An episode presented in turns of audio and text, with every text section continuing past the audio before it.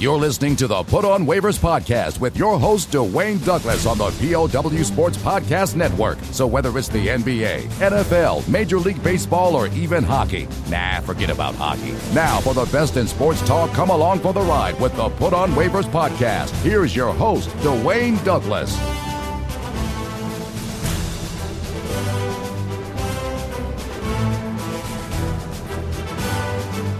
So you're a philosopher? Yes. Yes. Yes. Yes. Yes. I think that. And welcome to another beautiful, extravagant episode of the Put on Waivers podcast. I am your host, Dwayne Douglas. I am along with my um, my partners who just they keep coming every week, bringing that heat. This tremendous anal- a- a- analyzation of the world of sports. First, my partner from the great state of North Carolina, Tar Heel Nation, Blue Devils by the Bay out there in North Carolina. Got his Cam, New- Cam Newton jersey on. Uh, Mike Rolondo, how you doing today? I'm I'm doing great, except for the Cam Newton jersey. That's not true. All the rest of it is true. um, Saquon Barkley had a great run today, so now he's the best running back in football. I, I, I saw that today. Um, Had a great run. we also we also have from the Constitution State, the Nutmeg State, just the birthplace of the Hartford Whalers and the insurance capital of the free world. James Amato, how you doing today? I'm Doing good. How are you? I'm good. So let's just jump right into the uh, football preview here. NFC, NFC North, AFC North. We'll start with the NFC, and let's start with the Bears real quick. Um, Bears have not been, you know, that team that has threatened to win the division for a while now. Um, they they have Mitchell Trubisky at quarterback, got a new head coach in Nagy now. He used to be the offensive coordinator of the Kansas City Chiefs. How much of an offensive coordinator when Andy Reid is over your shoulder? I'm not sure how much uh, how much of an offensive coordinator he really was. But thoughts on the Bears going forward? Can they? I'm not trying to put them in the playoffs. I'm just saying, can they make that move where in, in Trubisky's first full season, um, come out and contend for uh, you know seven and eight, seven and nine or a nine and seven record? I throw out to James. uh, uh, okay. All right. Hey, um, yeah, I'm expecting some good things from the Bears this year. Um, you know, I've been following them the last couple of years. I've actually longer than that. I think they're they're putting together a nice little nucleus there. Um, how many more years do you have of Aaron Rodgers in Green Bay? I see that going downhill fast, especially after Rodgers' comments this week about players not being ready, and I'm sure we'll get to that. But um, I, I like what they're doing. I like how they they've revamped. Um, you know, they're they're they're a fun team. They, they a lot of lot of energy there. I, I'm a Trubisky fan. I, I thought that was a great pick for them. Um, give them the full season, let them go. Um, I, I got them. I got them eight wins this year. Um, I see them finishing second in that division. All right, Mike, thoughts on the Bears? I think obviously they're they're much improved from I think from last year. It, it's it's funny you can be much improved.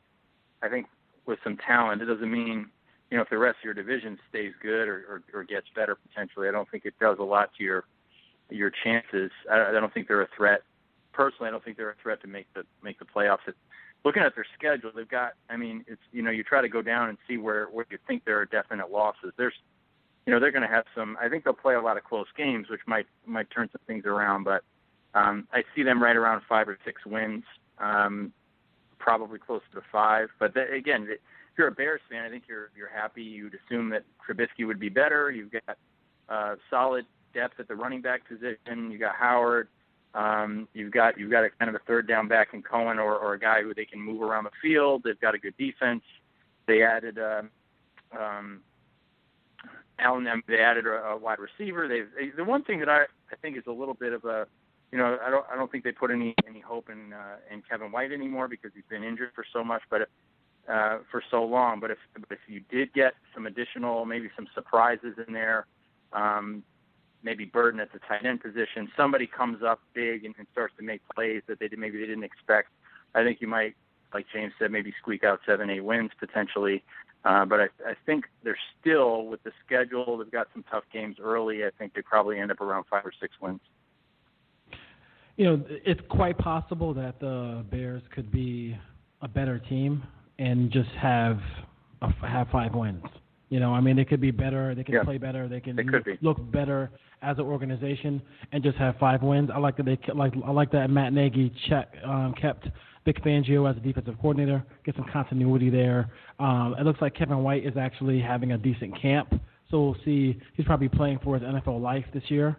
Um, but I do like yep. the pickup of Allen Robinson, um, Trey Burton. I think they probably overpaid Trey Burton off. I mean, the, you only can run the Philly special once in a while. You can't run it every every single play. So I don't, I'm not sure how much of a big time tight end he is, but I, I know he's a decent pass catcher. But the guy who I love in this offense, and I think a lot of people who uh, who are going doing fantasy football, they can, they're going to love Jordan Howard. I mean, Jordan, the, the combination of Jordan Howard and Tarik Cohen is is what they're going to kind of build this build this team on. And for me, when you're when you're looking at a young team, let me see them go six and two when they're building. Like that's how you start building a team to go into the right direction. You say, hey, we're going to start winning our home games, and then the following year, that's when you start, you know, overcoming those obstacles on the road, maybe winning at Minnesota or winning winning at Green uh, winning at Green Bay, winning at Detroit. That's what I see happening. But I don't. I see six wins at the most for this team. I'm not sure what Trubisky's going to be, but I think Trubisky. You're going to find out really quick if Trubisky can actually play because this is a this is going to be the opportunity for him to play to go with a really respected head coach. Um, and Mark Helfrich as as well as the offensive coordinator. So you have to see what happens there with the one Chicago one thing. Bears. True, one thing also, Dwayne, if you, uh, I mean, there's some question marks around um, around Allen Robinson. If you end up getting the Allen Robinson from a couple of years ago, obviously that helps Trubisky quite a bit. They have another playmaker, a big target. Um, you know, that changes kind of the dynamic of the offense as well, where you have kind of a really strong run pass combination that you can go with. So um, that that's a question mark there as well. If you start to see him be able to to to you know get some separation and make some catches early in the season, I think the team can be better than we think. Yeah, we'll see what happens there with Bears. The Bears, I don't I, I mean, get Taylor Gabriel as well at wide receiver. So we'll see. Like I said, they, they, we'll see what happens there. I'm interested to see whenever you get a new head coach and you have a young quarterback, you always want to see how that meshes together. So we'll see how the Bears go. I, you know, we we go from eight to eight to uh, eight to five to six wins between the three of us. I don't think any of us see that team um, going ahead and winning this division um, or, or or contending for a playoff spot. So we have to keep we have to keep that um, keep that in mind as we go forward um, as the season rolls on. Uh, let's see. Let's go to Detroit now, the Motor City, and talk about Matt Stafford and the Lions. So the Matt, so the Lions have, you know, we they have been a horrible team as far as running the football. They put a, they put every bit of pressure on Matthew Stafford. Um, every second of every play, it's all about Matt Stafford. They throw the ball more than anybody in in the league. a lot of times, is Matt Patricia going to be the magic elixir for the for the Detroit Lions, James, as far as making the playoffs? No, I I actually have Detroit finishing last in this division. Um, just a, a lot's going on there. Um, you know, I I'm a Matt Patricia fan. You know, he he did a lot of great things up in New England. Um, he's just not coming very comfortable with his team right now. There were some complaints during OTAs that they were practicing too hard. Um, some of the players said he was too intense. So I think there's going to be a culture shock in the organization this year, and they're going to have to, you know, weed some players out. I think this is going to be a down year for Detroit. Um, Stafford's got a lot of talent, so you know he he's still going to deliver. But you know the, the rumblings you heard um, you know, during the OTAs when when the players were complaining um, about him being too intense. You know, it's it's a big shock again to the organization and the players, and uh, you know, the holdovers they're they're going to see their way out of there, and um, you know, I'm hoping he has a long career as a head coach, but it's going to be a tough year for him this year. Um, you know, even some of the practices, James. some of the things you're seeing, the practices yeah. are, are are not too good. Yeah, James. So you look at you look at a, a situation like that, right? You are not a perennial winner, a, an a, NFC Championship t- type team at all. New coach comes in. Do you think why why do the current Lions think it's going to be a country club? Like, why would they think that Patricia was going to come in there and just like I mean, I'm just I'm just wondering. Like, I mean, I could see like okay, they're they're coming off a it's Super Bowl or obviously what they were used to. Oh, you know, it- it's obviously that's what they were used to. Um, you know, not having that accountability, um, having easy practices, not being held accountable. So, you know, it's it's you're going to have to get rid of the players who who don't want to to play for them like that. I mean, it's it's the new it's the new way in sports. You know, whether you're, talking Gary Sanchez getting his feelings hurt by Joe Girardi, um, you know, for being too intense and expecting too much out of them, to you know, to what's going on now with this, and and you know, there is a, some lack of discipline on, on some NFL teams. Um, you know, no one talks about not liking the Patriots until they leave the organization, and then you have all these players coming out saying it was not fun, Belichick was too intense. Um, you know, he's going to bring that that coaching style there with him, and he's just going to have to bring the right players on board. I, I just don't see Detroit like I see a lot of internal turmoil with his team, and I don't see them having a, a very good year. Mike, um, the Lions here.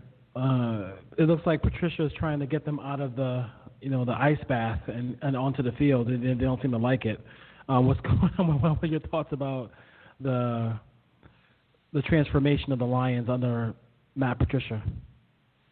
Is there a Lions fan out there who doesn't think the Lions need a transformation of some sort? uh, it's been pretty rough.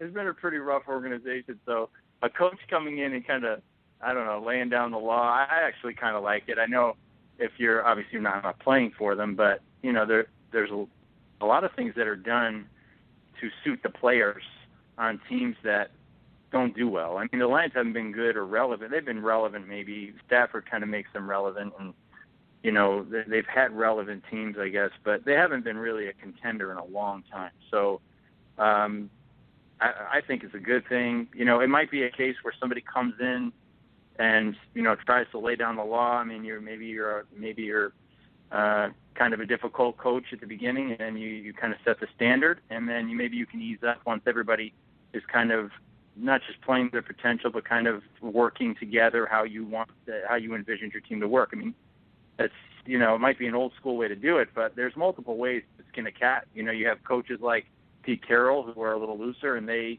he's won, but then also you know things went awry in his locker room, and, and things are a little there's been turmoil and things like that, and so the the kind of the the hardline coaches there are some that do well, and so I don't know how it's going to turn out. So a lot of times it comes down to personnel. This team's got some. They've got about four running backs, so they've got some personnel issues that they have to work out. You know, how does Blount work in with uh, Riddick, and how does you know uh, Kerryon uh, Johnson? Kerryon Johnson is he going to take over at some point? I mean, um, they've got a lot of pieces here. They've got a good wide receiver, wide, receiving corps. Um, Stafford does like to put the ball in the air, so you think on offense they should be able to score points. Um, just about uh, Patricia coming and being able to actually fix the defense, which is a you know is a big is is kind of his thing, right? So if he comes in and does his job, you'd think the offense can score enough points. I don't see them. You know, I probably see them a third in that division, talent wise. I don't think they're as good as the Vikings or, or the Packers, but um, maybe seven, eight wins, probably right in that range. And and and that's where that's where the conundrum comes. Do you is it just that is it annoying for a fan base to sit there and say, "Oh, we can be seven and nine or nine and seven every year," Right. or do you rip it down, Right. or, or do you rip it down, or do you rip it down and say, "Hey, let's let's build something that can last for a long period of time"? And don't you think there's James? Don't you think in in Detroit there has to be a culture change because they they haven't really contended in forever. It seems like. Oh yeah, and, and that's why they brought in Patricia. They, they definitely need that change, um, you know. But I, I just think there's going to be that one-off year where they're going to have to weed out the players who, who aren't going to respond Yeah. to them. Um, that could that could you know, happen. That's that why, could absolutely. yeah. I, I agree with that. That that could happen. you know, kind of a little bit of a slow rebuild, um, you know, and get some people into the organization who, you know, maybe be, you know, might be leaving the Patriots over the, you know, after the season. Um, I, I just, you know, stuff you're reading, like players are already saying that, um, you know, the practices are too hard already. You know, we also have people sitting out, we have people sitting out practices for personal reasons. Um, you've had five different players over the last 10 days sit out a practice for a personal reason. Um, you know, hopefully nothing's going on, but you know, it, it just it just doesn't look good right now. And, and these are the types of players that aren't going to survive un, under Patricia. They're not. They're they're not going to be there mm-hmm. after the season if they even make it through training camp.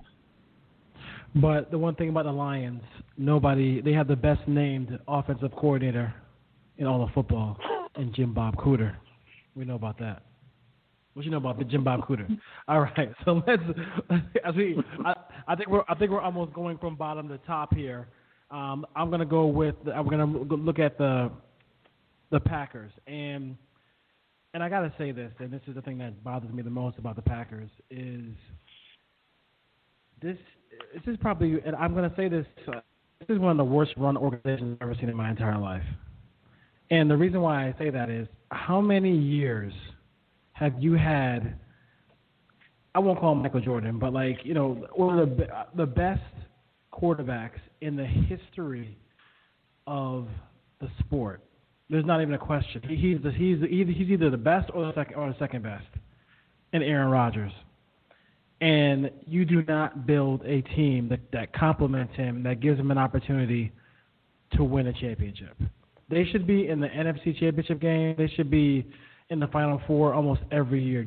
On his ability alone, when they have nothing, they're always right there knocking at the door.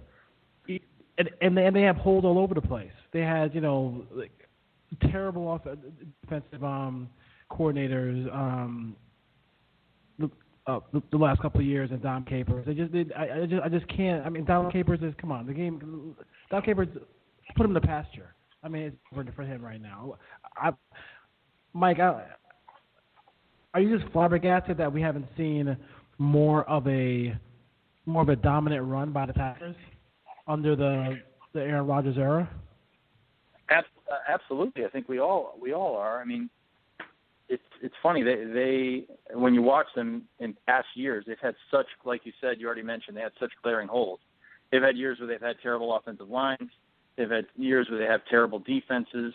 Um, and you know, it's it's just a matter of like, uh, is it is it that difficult to get to get players to go to Green Bay? I, I don't know. Um, sounds like an excuse to me, but um, I also haven't seen necessarily, at least in front of the cameras, Aaron Rodgers actually fighting, you know, publicly at all. He hasn't he hasn't wanted to leave. I mean, there's not. So I, I don't really know, you know, from that standpoint. Maybe he thinks they have a chance every year. So this, this is a year where they're going to be a good team. They have good skilled players on offense. Um, they've added some pieces on defense. They have a good young secondary. Um, so maybe this is kind of like a, you know, a, a year where they think they've added enough pieces. Um, but they should be explosive.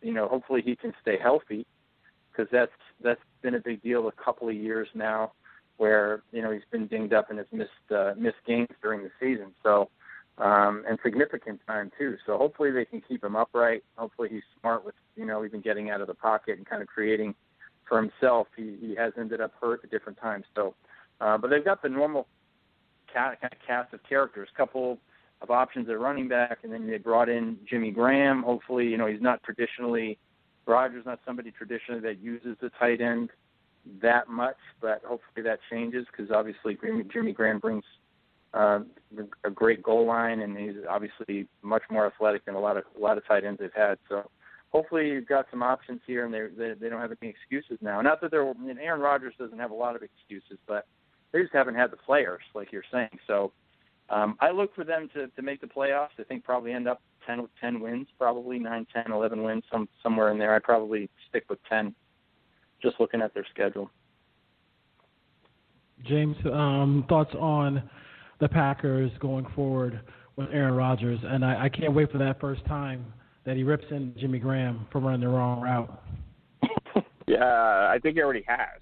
Um, you know, he, he's been ripping every receiver there uh, over the last two days. You know, I, I don't know what it is. The Packer organization just does not treat their quarterbacks well, and um, you know the, the way they they push Favre out of football pretty much, and and and that was going with Rodgers, where you know, could you imagine any other quarterback of this caliber to not have a say in the roster? Um, you know, what players and, and doing everything to, to make them that much better and, and get them to the next level.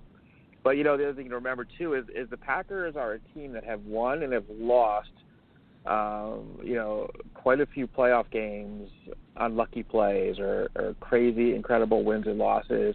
Even during the regular season, you know, they they snatched wins from the jaws of defeat. Um, you know, with some bombs and some hail marys and some crazy plays. So, um, you know, and that, that's all coming from Rodgers. But you know, there's just something there where like the the front office just does not respect him him whatsoever, and with all that talent to not put the players on the field um, to give him an opportunity to to carry them and win a Super Bowl, it's, it's almost like they don't.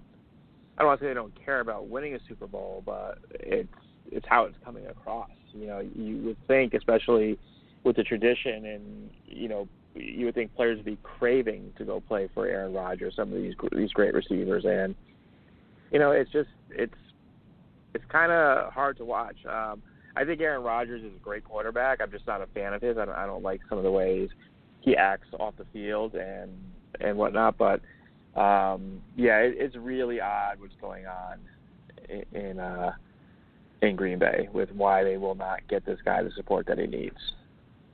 I just feel like You I mean Dwayne- I like. uh, Go ahead. No, I was going to say a lot of this has to, you know, the the strength of schedule or the timing of when you play certain teams. This team's going to they have very winnable games. Other than you know, and they're, they're all winnable, but they have a tough game week two. But other than that, uh, the first five six games they should win. They're going to be favored in all those games. They could start off the season five and one before heading. You know, they have the Rams.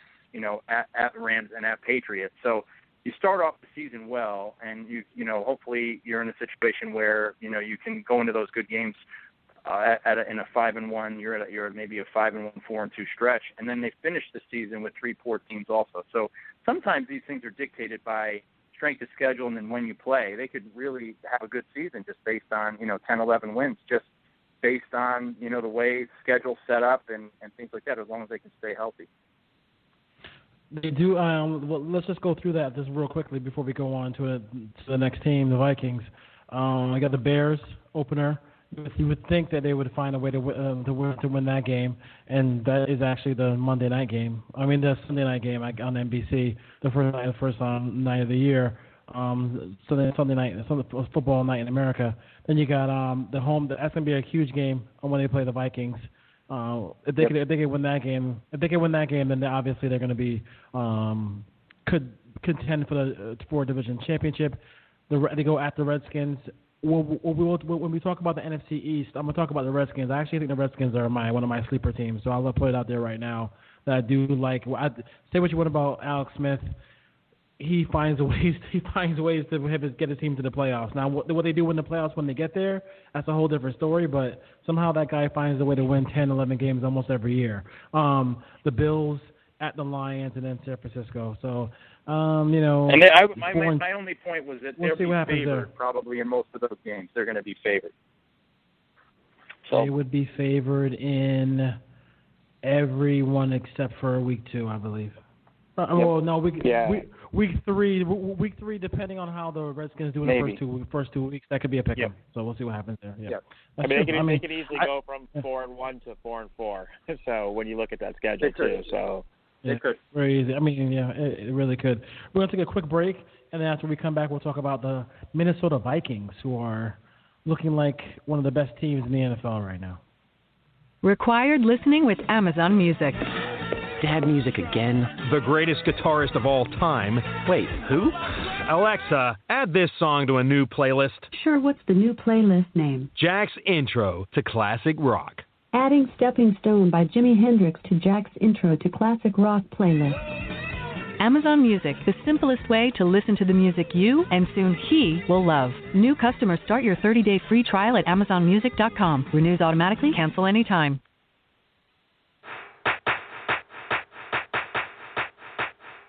Welcome back to the Put On Waivers podcast with Dwayne Douglas, James Amato, and Mike Rolondo.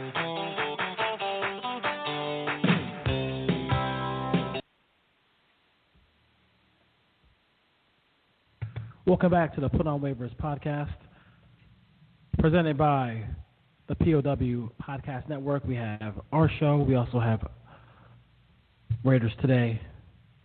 So Keep up with that. Keep up with those Raiders. Keep up with uh, with uh, everything going on in all sports with uh,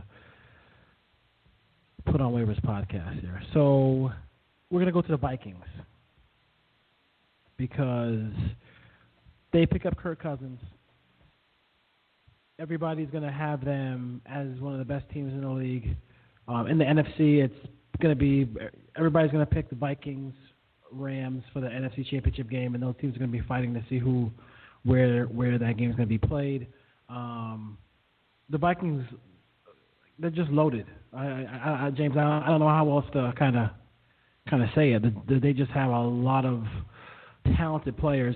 I, I look at a, I look at teams like this. If there are more than three players off that team that you would take on yours, they're pretty damn talented.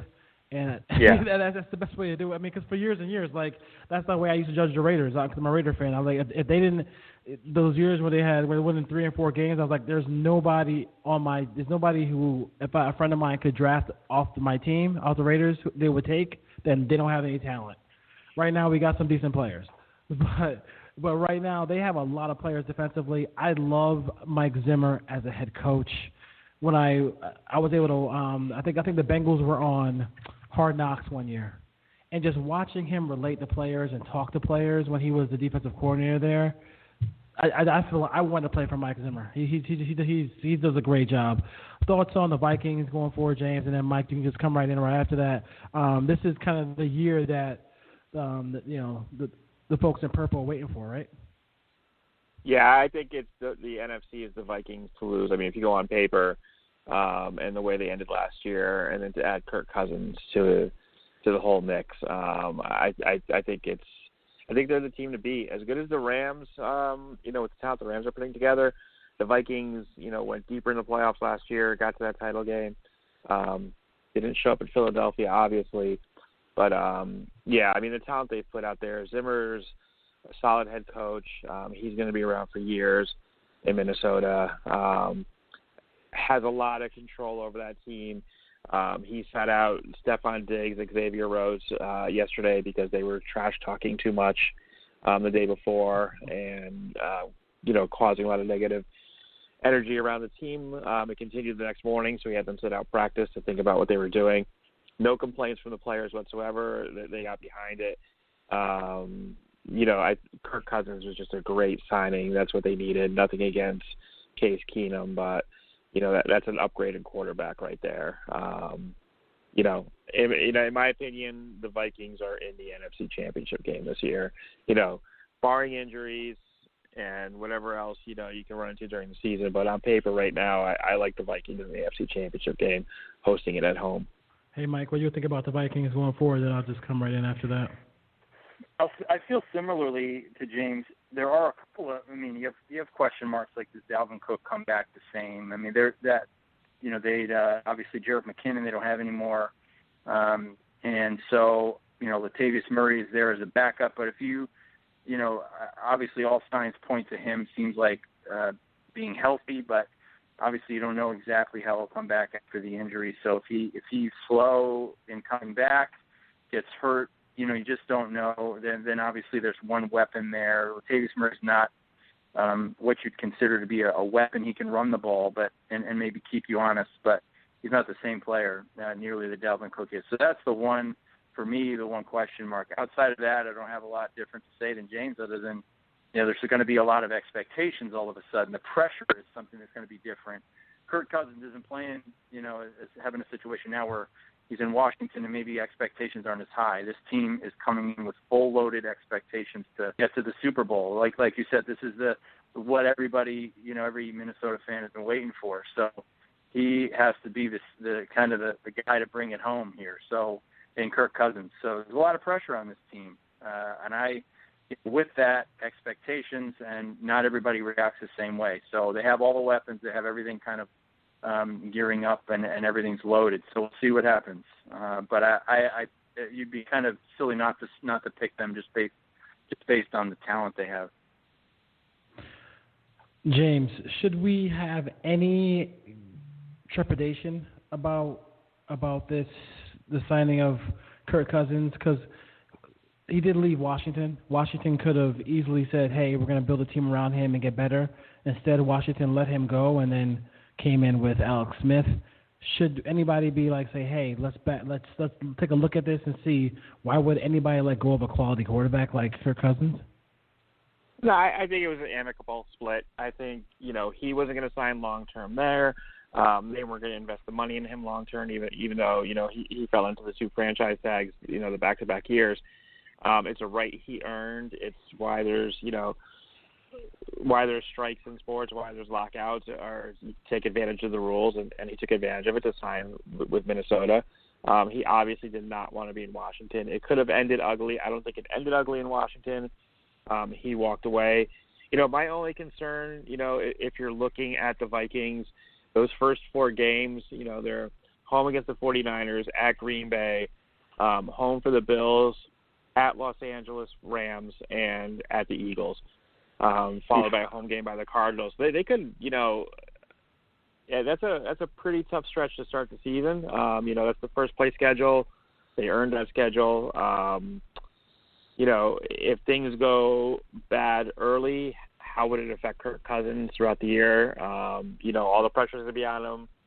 I don't know how big the media is in Minnesota. It can't be that big, um, but still, with all that money, you know, he'll he'll he's gonna be in the spotlight. You know, for for everything. So if they get up to a slow start or nothing goes right those first couple games, um, it could be a long season in, in Minnesota. I don't see Zimmer letting it go that way, um, but that's just something to watch. But yeah, I, I I have no issues with him. Um, I thought he was a warrior in Washington. Um, you know, they did put some talent around him one year, then they took the talent away. Um, you know, it's Daniel Snyder organization, so you, Hmm. you have to put that in there too. So you know that I, th- I think that's a bigger influence for Cousins leaving than, than anything else on on Washington giving up on him. William, Yes, the So, the, the, when- ast- the when you- asterisk. Go ahead. when when you a- when you say that, you obviously think Alex Smith is better than than Kirk Cousins, or, or at least comparable. Do you at least think Kirk Cousins is better than Case Keenum, the, the quarterback they had in place? I think. I mean, there's no question that he's better than Case Keenum, and I, and Okay. when we get to the when we get to the AFC West, I, am gonna I'm gonna really go in on get go in on Case Keenum because I am some of the predictions about the Broncos this year. I, I am just flabbergasted that people people were acting like number seven's coming back to play for him when when I'm looking at Case Keenum. I, I can't believe I'm I'm seeing what I'm seeing here, but. I would, I would just, I would just do the question out just to make, just to It's say, just to say, hey, yeah, it, it, it, it's an upgrade, no question about it. I, I, I think Yeah. he's definitely put up a lot of put, put up some big numbers there, and I just don't see how they could actually go wrong. Um, this, you know, when I when I look at the um the ro- the roster, I do like that they have the um, Phillies quarterback coach from last year, and John DeFilippo. He's a, he's a, been a rising star. Um, it, in the ranks of um, offensive coordinators, offensive minds in the league, and he's hungry for that head coaching job. And this could lead to his first head coaching job if he was able to do something big with his team. One of my favorite players in the league. I mean, how do you not love those yellow gloves of of Adam, of Adam Thielen? I mean, he is such a tremendous receiver. It, it, it, no matter what the game, no matter what, no matter where he is, you can always find him because those, he has he wears the brightest yellow gloves you can see you can see anywhere in the league, and he's just a tremendous receiver. He is not a possession receiver. He's a big time receiver in every facet of the game. I don't want to let's not let's not stereotype um, my boy Adam, Adam Thielen, um, and we know why he we, we, know why people would label him as a. I, I won't go there, but I'm just saying he is definitely not a possession receiver. He's a big time receiver. Um, he, he can make plays, and and Stefon Diggs is that guy who is very similar to a Steve Smith. He you he will give you a mouthful all game, and and do it to you on the field. Like he's, he's, he's it's not like he's talking trash and then just gonna and gonna go away. He makes big plays too. So got two receivers there. Keep those guys healthy. Um, Kyle Rudolph is a very talented tight end. Uh, we're great great around the goal line. Uh, so you ha- you have that. Yeah, two really good running backs. I think Murray's a little bit better than you than um than, uh, than I think you think. Um, I think a guy like um um Mac Brown is a, a third a third down guy. So uh, the, the, guy third in line there. But I do like Cook. I do like Murray. Um, you know they're they're okay with the sharing the sharing the uh, sharing the the load there. If Cousins went down, at least they have somebody like Trevor Siemian who is not a great quarterback, but at least he has experience and has a lot of talent around him, and wouldn't have to if he had to game manage a couple of games for them to for the for the Vikings to navigate through, they'd be fine, I think. But defensively, that's where you get you get all the you get all the excitement. I mean, they are um, Linval Joseph, um, Sheldon Richardson, um, Everson Griffen. I mean, you know, Anthony Barr. They have. Can I just have like one player off this defense for the Raiders? I mean, I just take one. I mean, this team is loaded. Xavier Rhodes is one of the best quarterbacks in football. Um, Andrew Sendejo is a tremendous safety. So they have a lot of talent there. See what happens. But um, barring injury, this team is no question the best team. Um, maybe in the NFC, also the best team in in this division. So I think we're going to round it out. We're all going to pick the Vikings to win the division. So we'll see what happens. Um, see what happens there. Um, the Packers finishing second, and then any combination of the Lions and the Bears picking up the rear as far as the NFC South goes. That's fair to say. Sounds good. Yeah. Will, Yes. Well, yeah, sounds like that. So it's fair to say that. So let's go to the NFC South, and we'll, let's talk about you know team team Hard Knocks. I mean, also excuse me, the um, NFC uh, AFC North and the and team Hard Knocks, the Cleveland Browns. Always an interesting story with the Cleveland Browns, right? It's always it's always something kind of interesting with them. Um, At least So- they're relevant. At least we're ta- At least we are talking about them a little bit. Yes, and, and, and this is the extent of, of when we talk about the Browns when they when it's a preview show for the for the for the division, and we don't talk about them the rest of the year. Um, this is obviously, I, I mean, I think it's, it's obviously going to be a make or break last season for for Hue Jackson. Um, unfortunately, uh, I don't see I don't see this team being making making it. They might they might make some strides. I do like Myles. I do like Myles Garrett. I do like some of the um, young players on there on this team. Um, people try to trash talk um, Jarvis Landry, and the guy just gets, you know, gets 400 catches in four years, something like that, something ridiculous. Uh, I don't know if he's going to be able to get that this year with his with the quarterback he has now, but they're going to force feed him the football. Um, thoughts on Tyrod Taylor and the Cleveland Browns, Mike, as they go forward in the in the Baker Mayfield era in Cleveland. It's funny. It's funny you say that about Jarvis Landry. It's like Jarvis. It's like Joe Montana was throwing Jarvis Landry the ball in Miami. You know, so let's let's you know uh, the idea that he couldn't be as productive. Um, I think he, he can he can catch a lot of balls there. So um, this team is it's you know it's it's not at least they have. My, my point was at least they have some players that you talk about that are interesting. They have flashy players, players that have skill um, should have an improved defense, like you mentioned, Myles Garrett, and, and they've, they've added pieces. Um, I, you know, I don't think they're going to win a lot of games, but you can see them winning a couple of games and, and kind of getting better. I think it's one of those one of those teams that you can see is adding talent. I don't know how long Tyrod Taylor is going to end up playing. You know, if they they go 0 and 5, 1 and 6, 1 and 7, I'd imagine they're going to at some point give the reins over to Baker Mayfield. You don't get picked that high in the draft, you're number one in the draft, and and sit there, uh, especially at least normally nowadays. So I, I do think this team's got talent. They've got they've got talent. All, you know, at the running back position. They if Josh Gordon comes back, it's an even better wide receiver core. Um, so there's there. You know, if the Browns are on TV, you know, I'll watch any game, but I'll be more excited to watch the Browns. Just more interested anyway to watch the Browns this year than I was last year by far. So I think they're heading the right direction. They're still only going to win maybe maybe two or three games. James, I'm interested to see what you say about the Browns. Um, I mean, one win is, is a step up from last year for the Browns, so, so anything anything's an improvement for them. Um, you know, I I watched I I watched the, the show last night, and I thought I thought it was a really good show. I think they have um, I think they have a lot of good personalities there. I think this team is going to be I. I I think gonna be way better than a one-win team. Um, I, I would put them in the four to five range, but they're probably you know two years out, maybe three years from from winning that division um, with the young talent they're bringing in there. Um, you know, I I think they're they're finally starting to put stuff together. Um, I'm excited to see Jarvis Landry play there. I will definitely watch the Browns when they're on TV this year because they just seem like they're going to be a fun team to watch. Um, and you know, the past is the past, and and hopefully, you know, with LeBron no longer being in Cleveland and you know, once the Indians, you know, win the American League championship, then you know, after the World Series, you know, Cleveland fans can watch the Browns and and enjoy some football this year at, at the late end of the season. They still have to upgrade the talent. I thought they could have done a better job in the draft. I just, I mean, if you will, if you love Baker Mayfield that much, I get it. That's fine. I'll you, you could take Baker Mayfield, uh, no problem. I just feel like Denzel Denzel Ward, who is a solid player in college and will be a good. I think he'll be a solid player in the, in the league. I just feel like his size is going to be an issue in that division where you have you know Juju Schuster and all and you know some other receivers as well. So that's where I think that's going to be an issue for for that team.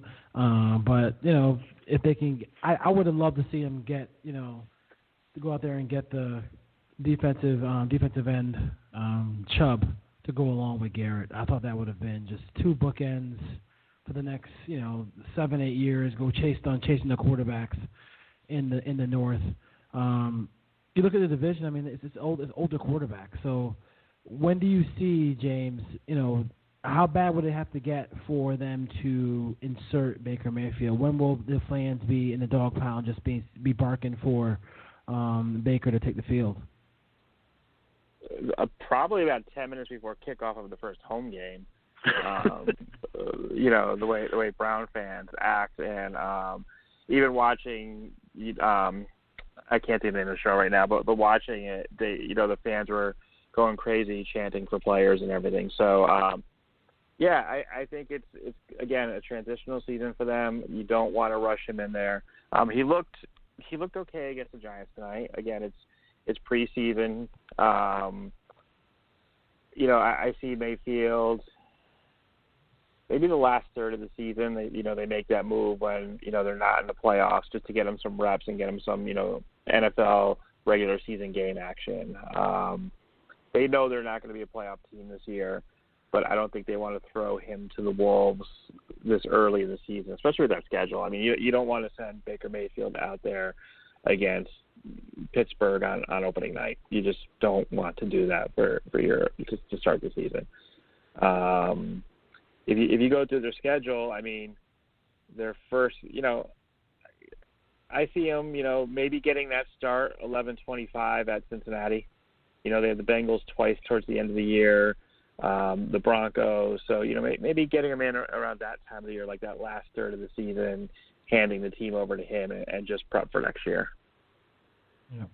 Um, let's go over to Cincinnati now and look at the Bengals. I think the Bengals could be the Bengals. A couple of teams that I kind of like on because you know five teams are always in in of the playoffs every year. There's five teams who you know don't who didn't make the playoffs the year before that make that make the playoffs every year. I think the Bengals are going to be a tough team um, this year. I think defensively they are they are they're going to be a they're, they're going they could be tough as well. They have Carlos Dunlap, they have Geno Atkins, uh, Michael Johnson, the formidable uh, formidable guys up front, and very underrated um, corner tandem in Dre Kirkpatrick and Williams Jones third, who is a very good uh, very good corner as well. They they uh, they have continuity there, same system for year and year and year after year. I'm not expecting them to win the Super Bowl or anything like that, but I do think that the, uh, the Bengals could definitely bounce back and have a really good season this year. But you know, it depends on how much you trust the Red Rifle. I mean, do you trust him to really really take that take to take that team to the next level, Mike? I'm, I I don't know. I'm not sure if you if you think he's gonna if he's capable of winning, you know, 11, 12, 12 games. I'm not sure. Even, even with a really talented roster.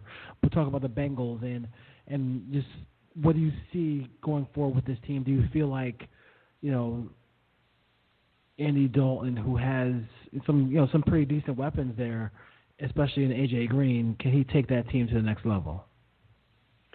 Well, what do you mean by next level? I mean, do you think he's had good regular seasons before? So it's not you know, do you mean next level, like take them deep into the playoffs and make them a contender? I mean, or when I say that, I mean have a have a year like have a year like the Jag the Jaguars had last year, where, where they were they playing the Patriots in the, in the championship game. I don't see them in, from a playoff standpoint going that deep. Um, I think he's he he can play. You know, again, um, they've got a lot of weapons. I, I actually like the the one uh, big key I think to their offense. Joe Mixon is uh, I think should have had more carries last year. I know they probably, because of his past, probably did not want to feature him as much maybe last year as they they may have wanted to. Um, but from a talent standpoint, he had moments where he was very good, and I think this year, him playing an increased role is going to add a weapon there um, that I, I think he's going to. Him with with um, Giovani Bernard also kind of a, a little bit of a, a contrast there. They're gonna they're definitely to have weapons. AJ Green, as long as he can stay healthy, I do think they're to win. You know, eight nine games if they have an upside. Maybe you know you, you get to double digits potentially. Um, if that's next level, then it is. But I think they're I I think they have a potential, and I think you may think this based on your your thoughts um, earlier. I, I think they're a playoff. They, they're a potential playoff team. Um, and but it all does come down to Dalton. If I was a Bengals fan, do I put my faith in him? I put my faith in to potentially have a good regular season. I don't necessarily. This team's just traditionally just hasn't been a good playoff team. So um, top to bottom. So I, I don't necessarily believe they're going to run, you know, go into the playoffs uh, and make and make any headway. But um, can they get there? I think they could get a playoff game out of this season. I, I think so. James, they are the king of the, the first the first wild card game and losing that game. They are, what, what are they? 0 and 75 under there's, Marvin Lewis. Um, there, there, there's nothing worse than knowing your Saturday night will be a wild card playoff game involving the Cincinnati Bengals because it's just not going to be a good game. Um, yeah, I, I see them getting to the playoffs um, as long as they don't do anything stupid. Like this team always comes down to like one stupid defensive penalty that just costs them, you know, either a playoff game or a couple of defensive penalties during the year that that cost them some regular season games. Um, you know, next level for Andy Dalton is the second round. Obviously, I mean, I, I think we we can all say that. So, can he get them to the second round? Yeah, if if they can play a complete football game without doing anything silly on the field, like with those dumb penalties that this team is just known to take. Um, I think it's a statement year for Marvin Lewis. There was all those reports coming out that he was retiring last year. Um, those were coming somewhere from in the organization because they weren't coming from Marvin Lewis. And you know, when when those broke with three weeks left in the season, he didn't say anything. And then when the season ended, he's like, "Yeah, no, I'm going to be here next year. What are you talking about?" So, um, you know, the Bengals are just one of those organizations that, you know, since Sam Wyche and and and Boomer Esiason, they haven't done much in the playoffs, but um, this could be a year that could get out of the first round, depending on how things fall. But I expect a good season from Dalton, good regular season, and then it just comes down to what can they do in that wild card game. Can they get through the game without doing something idiotic on the field? Well, Vontaze Burfict is going to be suspended for the first four games, I believe. So, at least for the first four games, you don't have to worry about any craziness well, happening. Well, if they could, they could suspend him for the playoffs, that might be good. suspend him to the playoffs. Could you imagine a team? A team, a team just says no, we're not playing. We're eleven and five. We have a team. We have a, we have a first round home game. You're not playing because you're gonna do something stupid. Unbelievable. But yeah, I, I, I do like it. I mean, um, t- uh, Tyler Eifert is a, is a tremendous weapon at tight end, but you know, can he and AJ Green um, stay healthy? That's got that's going to be a huge um, if for that team. So we'll see what happens with the Bengals there um, going forward. I'm not really.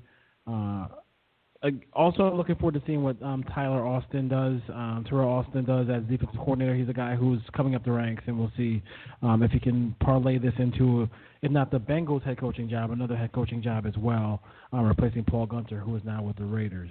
Uh, let's see here. We can go to the Ravens now.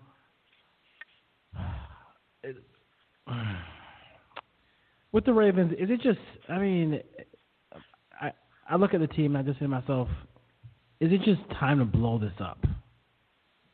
Like, has it has everything run its course, James, in Baltimore, where we're just saying, hey, let's just move on, and let's just, you know, let's just let's just kind of blow this whole thing up and let's try to rebuild it, because it just doesn't seem like they have what it takes to be. They're they're they're calling they're uh, they're almost in that Detroit Lions situation where they could be anywhere from seven and nine and nine and seven, right? Yeah, I I think they're along that right there. I, I think it is time. Um, they're they're just handcuffed by that that Joe Flacco contract. That is what is holding them down. That is what is you know he's probably not even the best quarterback in camp right now. Um, they're going to start him. They're going to play him um, just based on the money they're paying him. Um, we get it. You won a Super Bowl five years ago.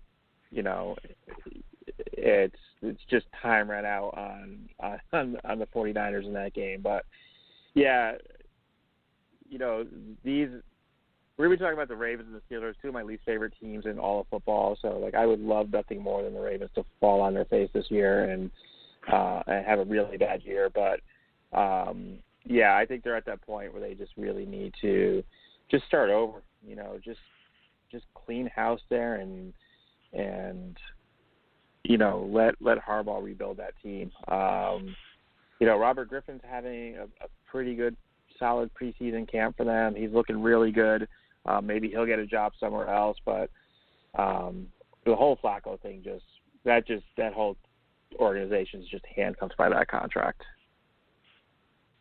Yeah, um, Mike, is it how long? I mean, like, James mentioned Robert Griffin III, but you, Ravens fans they want they want Action Jackson in there, right? You know, and, and I ain't talking about yeah, I, I I ain't talking about Carl Weathers or whatever. I'm talking about you know they want I mean they want um they want Action Jackson up in there, right? So so they want they want Lamar Jackson in there to see if he can play. So um how long before they're clamoring for for him to come out, him to come onto the field because he's just he's electric. He has a lot of different things he can add to the case, add to the field. But I mean, he might not be ready right now to kind of take the reins. That's where the that's where kind of the, the tough part for the season is right now because you have Joe Flacco. Nobody's. It doesn't sound like you know, it, it's kind of different to go into camp. No one's excited about, about Joe Flacco. I can't even imagine his teammates are all that excited about Joe Flacco uh, which would be a which would be a strange strange thing to go through for him. But no one knows if Jackson's going to be. Everybody knows he's the athlete, you know, that can you know bring a lot of excitement and get and get people and the fans excited, which may be all they're looking for if they end up, you know, two and six on the year, and and you know obviously, and that's they don't want to just play out the string, but.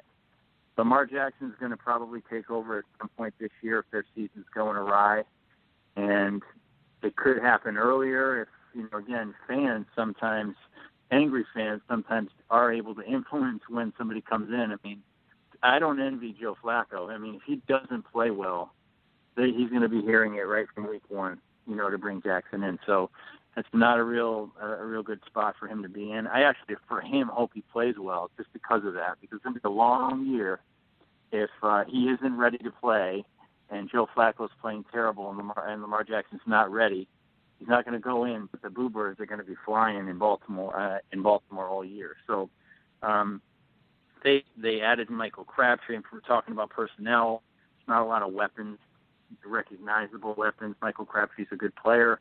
I don't think I think he's changing the culture offensively or anything like that, but at least he gives a consistent target for him. Um, they generally have a, I gotta a watch out for normally, but yeah, I, I got to watch out for is, is a tight end um, Hayden Hurst. So he's a guy who I would uh, definitely um, look out for as well. He is a guy who um, may you know make may burst onto the scene as a solid weapon for him, but he's not. He's just not that incredibly accurate of a passer. Um, he just, I mean, right. he just you got to be honest with him. But the team, but they have a good enough head coach where he's they're not gonna they're not gonna go thir- three and thirteen. Like you know, because John Harbaugh's a really good coach, and they don't have he doesn't have years like that. You know, so we'll see what happens with. Well, what if with, what if Lamar Jackson what if Lamar Jackson doesn't isn't ready? I mean, you have to stick with Flacco, right? I mean, that's uh, you don't really have a lot of options there. If he's not ready to play, they're going to keep Flacco out there and and just kind of the ship's going to go down. I mean, it's just kind of what's going to happen if if that's the case. Yeah, I mean, no no rookie's really ready. I mean, w- w- the only, rookie who was really ready was was Marino, wasn't it? I mean, he just came in just you know gangbusters, right? I mean, there's nobody who's really ever truly ready to do it. So we'll have to see what happens. Let's see what happens there. I, I'm not a big um. I mean, I'm not a big Flacco guy, so we'll see what happens um, going forward. I, th- I think they're going to have to run the football and just try to throw chuck the ball deep. Uh, at least, they, at least, they, at least with Hayden Hurst or Max or Maxx Williams, they have a decent uh, um, goal line situation as far as trying to pass the ball in the end zone. And Michael Crabtree is a he is a possession receiver, very a very good one, especially around the goal line. Let's make sure you know call like it is. Um, going over to the Steelers now, who Pittsburgh, like New England, has had the playoff birthright every year because the division is not it has not been good. You sprinkled in a couple of good years by the Bengals, a couple big a couple years by the um by the Ravens, but for the most part, this division has been the Steelers forever. Um, James, thoughts about the Steelers going forward? I know you love I know you love this team. I know you love Tomlin. Um, yeah. And I, know, I know and you love Roethlisberger as well. So uh, thoughts Yeah. on the Steelers going forward this year? Yeah, they're going to win the division. That's it. I mean, like, that's it, right? I they're going to win the division. Um, they're going to win the division. They're going to lose to the Patriots in the playoffs. Tomlin's going to just cry about something. Um, Roethlisberger's going to blame, you know, some, you know, like the the defensive backfield coach for the loss or something like that. Throw somebody under the bus. It's, it's the same old story for the Steelers. I mean, you can just write it down now. Um, don't see them winning more than 11 games. I don't see them as as another 13 or 14 win team.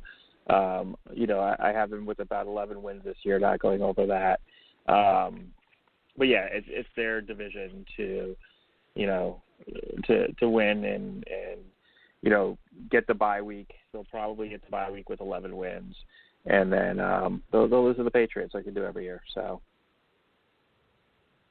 that's why I have the Steelers. Jay, uh, Mike, it's pretty easy with the Steelers, It's just right? too it's just too much talent there. I mean, the only the only thing I guess is you have a little bit of question mark about Le'Veon Bell, how happy he's going to be, but um, you know, is Antonio Brown going to be healthy? I mean, there's some health issues there.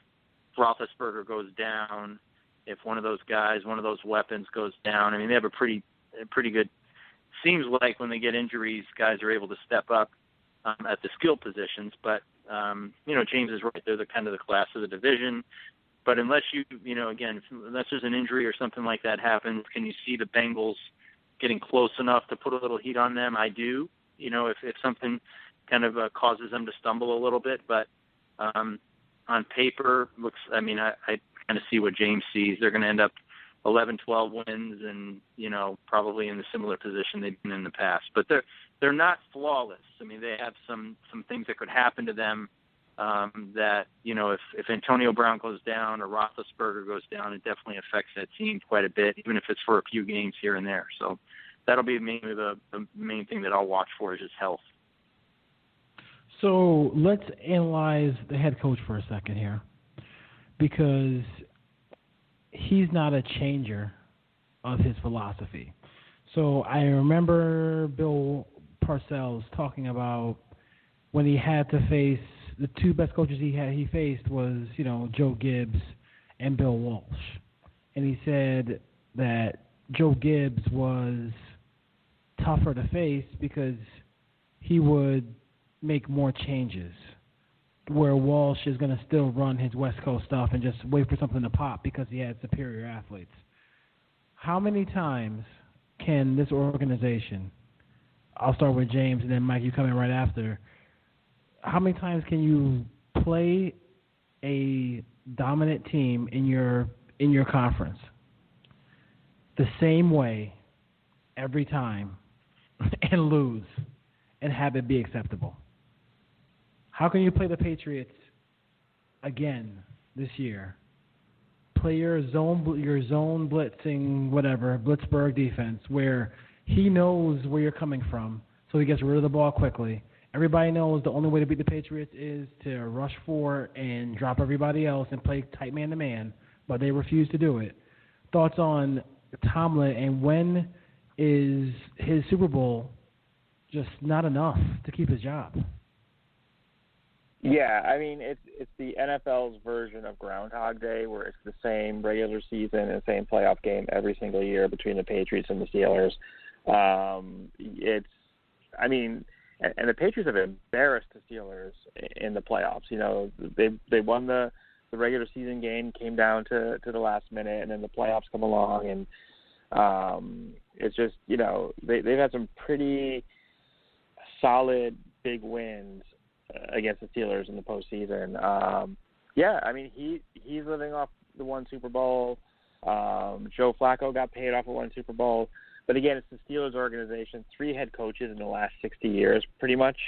Um, you know that's the Rooney way of doing things. They they believe in the coach. Um, he's got a lot of pull in that organization, so. Um, you know, it's not Michigan versus Ohio State. It's not a rivalry game where if you lose it, the boosters are going to force you out. Um, you know, this this is it, it's just the same thing every year. I, I think he's in Pittsburgh until he wants to leave Pittsburgh. It's, it's just the way the Rooneys do things there. I, I agree. I, I I I agree. I like Tomlin. I, I think he's obviously he's not flawless. Makes makes some mistakes against. I mean, it's not it's not that embarrassing to lose to the Patriots over and over again. A lot of teams have. Um, but I agree with you. Maybe there's some flexibility that's needed, some adjustments are needed um, when when that happens again. Um, first of all, a Super Bowl can take you a long way. I mean, we we in New York called for Coughlin's you know ousting quite a bit. They had some really bad seasons, but that Super Bowl kept him there. He had two of them, but um, the Super Bowl can win you uh, definitely some time. So um, some of it comes down to, I mean, who else are you going to get? I mean, he's a pretty demonstrative personality, good leader. Um, you know, just maybe he needs some assistance when it comes to uh, in-game adjustments against that team. But I don't know if that calls for him getting fired um, or or let go. I mean, who who are you going to bring in better than better than him? I'm not sure, but um, a lot of that's going to come down. I mean, I think there's um, specifically just with the coach. I mean, um, I think we're going to probably see it again, which is funny because you're gonna you're gonna you're gonna get another crack at it. I think this year. I mean, based on what we're what we're talking about, we haven't gotten to that uh, to the Patriots yet. And when we maybe in a week or two we'll talk about it, but probably going to look at the, the Steelers and Patriots meeting again at some point in the playoffs. So he'll get another crack at it. That's this is we're talking about the Pittsburgh Steelers. Talking about you know Chuck Noll. We're talking about all these you know these you know this this great franchise, and they're about winning Super Bowls. They're not about losing to an opponent over and over and over again. So I get it. I understand it, but I, I and I don't want. I'm not calling for his head, but at some point, you got to take some notes and say, you know what, we'll play this way against everybody else but we're to play the Patriots this way if we play if we play them in the playoffs. And now it's not just the play Patriots you got to worry about. It's you know it's those um, Jacksonville Jaguars. So they are a, a team that's loaded, ready to go, and to let Jacksonville come in there and beat you, and fine. If Jacksonville beats you 17-14 in the playoffs with that defense, go ahead. It, they go up like 600 yards offense in that game. Blake Bortles looked like, you know, uh, you know, Air Coryell back there. Just had all day to throw the football, throwing bombs. I mean, they just they looked. That was an, that was an embarrassing loss. Not that they lost to the Jacksonville Jaguars at home, but the way they lost to Jacksonville is the most embarrassing thing that I've seen. So um, I wasn't a fan of that at all. So we'll we'll see what happens with that with uh, with the Steelers there. So I think we both have the Vikings and the Steelers winning the NFC North and the AFC North. So we'll see what happens there. And with the with the possible wild card team being the Cincinnati Bengals. We'll be right back.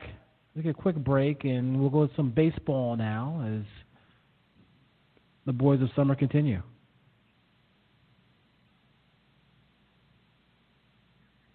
Required listening with Amazon Music. Dad music again? The greatest guitarist of all time. Wait, who? Alexa, add this song to a new playlist. Sure, what's the new playlist name? Jack's Intro to Classic Rock. Adding Stepping Stone by Jimi Hendrix to Jack's Intro to Classic Rock playlist. Amazon Music, the simplest way to listen to the music you and soon he will love. New customers start your 30 day free trial at AmazonMusic.com. Renews automatically, cancel anytime.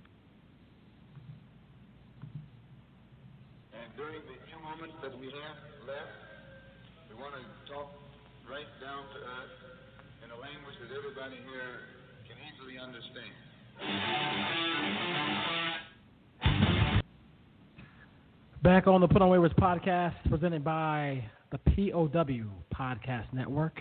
Going to the Diamond now. Um, David out in Sacramento, text the show, and yes, I appreciate you listening. Thank you for being a follower also on Raiders Today, and thanks for thanks for um, listening to the Put on Waivers podcast presented by the POW Podcast Network. But no, this is not the show where we're going to talk about Trump versus LeBron James. Okay, so um, I know you want to talk about that, but we're not going to go in that direction. If we go, if once you go in that direction, it takes over the whole show, and we want to talk about stuff on the field. Um, but if there are four major news networks who will give you plenty of coverage of that stuff, I, I'm pretty sure. Um, they will definitely give you that. But thank you for listening, David. I, we, we, we definitely we definitely appreciate it. We do the show for you guys. Um, the shift. Saw an article today. Saw an article this week on um, in ESPN.com, and then James, who went to his first uh, first uh, Yard Goats game, going to give us a critique of that in the miscellaneous. But thoughts on the shift and this whole, you know, and like, the whole thing about it. Is it are the batters not adjusting to it? Is it is it wrong? Is it right? Um, Mike, let you go first on it, and then James, you come come right in. Thoughts about the shift, and is it? Do you think it works? Do you think it's ruining the game? What What are your thoughts on teams shifting um, because of the metrics saying that a, a left-handed batter pulls the ball so much, or a right-handed or a right-handed right-handed hitter pulls the ball so much, or hits the ball up the middle?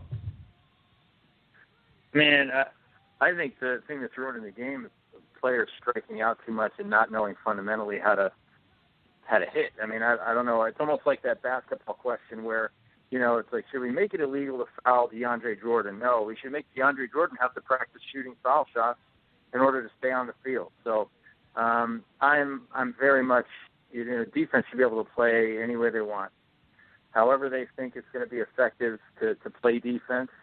Um, you know, I, they should be able to do it, and you should be and you should be as a hitter be looking to make them pay accordingly. Um, you know, I, whether it's bunting, hitting the other way, whatever you have to do. I'm vehemently against trying to restrict. I mean, if you restrict shifting, are you restricting where a player? I know you're talking about how many players can be, uh, how many fielders can be on one side of the base and different things, but you might as well just start dictating everybody has to play straight away. Um, they've been shifting slightly forever in baseball. Shade this way, shade that way. They do it in outfield. Playing uh, uh, if somebody's a bunter, you know, cutting off the bunt where you're you know you're playing in it on the grass on the corners. I mean, there's a million things that baseball's done over the years to try to uh, effectively uh, compensate for what the hitter does well and what they what they don't do well. So the idea there that you know it's just amazing to me that you know when you have a situation like this, players are having a hard time adjusting. So let's change the rules and make it easier on them. It's such a cultural difference for me. It doesn't make any sense. How about you just how about the player learns how to hit, have situational situational hitting. If they're going to give you the whole left side of the infield, how about use it and get on base, and then they'll stop doing it. It's just the way it is. So just competitively, they are not going to give you a base every time. And if you're going to if you're going to drag bunt or you're going to push bunt to get on base to offset that, they're not going to give you the base every time. They're going to start swinging back around and adjust to you again. And that's my view on it. I just think it's nonsense to talk about making it illegal. James. Yeah, um, 120 years ago, Willie Keeler said, "Hit them where they ain't," and players just can't do that anymore. Um, Yeah. they're they're just so conditioned to to pull the ball and hit the ball as hard as possible. Um, you know, it. I think that's what's leading to the shift. It's in the rules. It's legal. Keep doing it, but until the batters adjust and start hitting the ball, uh, bunting it down the line, going the opposite way, it's going to continue. Um, and, and I'm actually surprised because pitchers don't pitch inside as much as they used to. Um, you know, with everyone being so temperamental and getting their feelings hurt nowadays with an inside pitch, you you would think that you know they would pitch inside more, so they would pull the ball to to make that defense work even better, but they're not. So I just don't understand why you know these professional hitters um, aren't spraying the ball around. I mean, you know Wade Boggs and and and Rod Carew and Tony Gwynn are probably about 500 against you know some of these defenses nowadays. Yeah, I I just feel like if you just hit the ball the other way, you might be able to get a double. I mean, these guys. I, mean, the, uh, I have seen some shifts that are that are so dramatic that if you just pop, if, if you get a if you get a pop up the other way as left-handed batter, I mean, it would you you would take you would take you might be able to take third base. Like it's it's it's unbelievable. I saw and it was a I think it was a play. I think Gardner made this play with the Yankees, and he the, the ball was hitting the ball was hit the ball was hit the second base, and he just kept on going to third, uh, because nobody was at third base because the shift was so dramatic. I mean the shift was huge. So it's I mean I I just don't think it, I don't think it's ruining. I think that if you want to, it's kind of like to me is like you're basically saying okay I am. We talked about NFL. I'm the Vikings. We're passing the ball all over the Rams. We're gonna stop passing on the Rams because because what? Because they can, they they can't stop it. I mean, they can't stop you. So just these defenses are put in place to stop you. So hit the ball the other way, bunt the ball down to the third baseline. Like it's not. This is not. Make the fit. Make the pitcher field his position. Like you know, I mean that's. Why that's do we? huge. Why are we Like, going to that's a- penalize? Why are we penalizing the defense for coming up with a way to stop you, as opposed to making the batter adjust and get better? I mean, I don't understand. It's like, um, let's take the difficulty out of the game and make it easier. It's just amazing to me. I mean, it's not even. It's just odd. I mean, to me, it's like you know, it's just a it's it's a, it's a strange thing.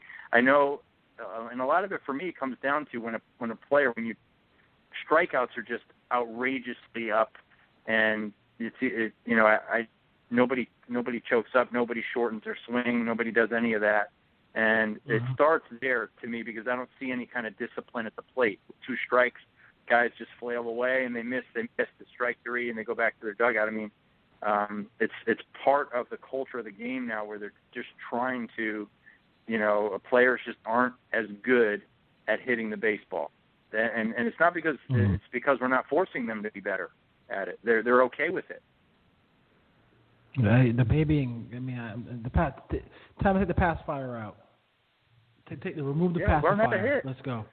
I mean, Let's go. Look learn, learn, learn how to hit. It drives me absolutely, absolutely crazy. So I, I, I, I think we've said enough about it. But the sh- I think the shift is, to me, it's fine. I remember there was a, I did it once in a fall ball game, and I remember the other coach yelled at me. That was, that was bush league. That was bush league. I'm like I just, I just said scoreboard. I don't know. I just walked away and said because scoreboard. his kid, he knows his kids can't hit. no, he, his, his best hitter was up, and I had a pitcher who was who did not throw hard, so that ball's gonna get pulled. So I put everybody in the hole. So I don't know. smart. I can tell you, it's not my fault. smart. Tell your kid, tell your kid to tell your kid to you know hit the ball the other way. I'm gonna tell you. Um, the Yankees and I has been I've been off. I, I was I was busy last last week and I didn't know. I I, I didn't get a chance to to to you know see what happened in Boston in the four game series with the Red Sox and the Yankees. James, what, how the Yankees do in that game in that series? I wasn't sure. Well, You- you- they, they they didn't win a single game, um, and they and they didn't look good in the process. They you know their their vaunted bullpen cost them a couple of games. Um, the the Red Sox are just playing unbelievable baseball. I mean that was a great series for the Red Sox. They looked really good. Um, they they had that comeback win on on Sunday night, and um, yeah, the, the, you know, just reading all the Yankee fans um, and listening to them on, on the radio, ready to to fire Boone, and, and there was actually the, you know, if Boone were to leave, do you think Girardi would come back? Question that was posed on Francesa's show one day, I think it was, and and you know, so so a lot of Yankee fans were were going overboard uh, with what happened. I mean, the, the Yankees are in the playoffs. so so don't worry about that. It's still a long season. You still have two months left in the season um, to go.